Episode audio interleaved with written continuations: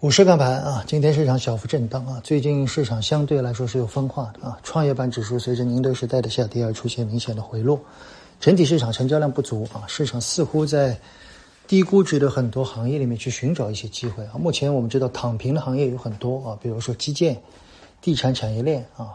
包括金融啊，其中金融里面包括非银和银行的位置都很低，券商呢略有分化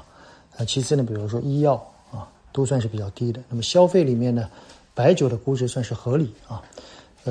最近我们看到8月份的销售数据啊，地产的销售数据分化比较大啊，部分的龙头地产的销售数据已经有转正，有部分的呢是在更多的是销售的数据是收窄啊，就是降幅在收窄。从1、2线城市来看，房价略有回落啊，但总体来看还算比较平稳。从销售方来看呢，二手房的卖压比较重，但因为现在很多城市1、2手房倒挂，所以一手房反而会卖得更好一些。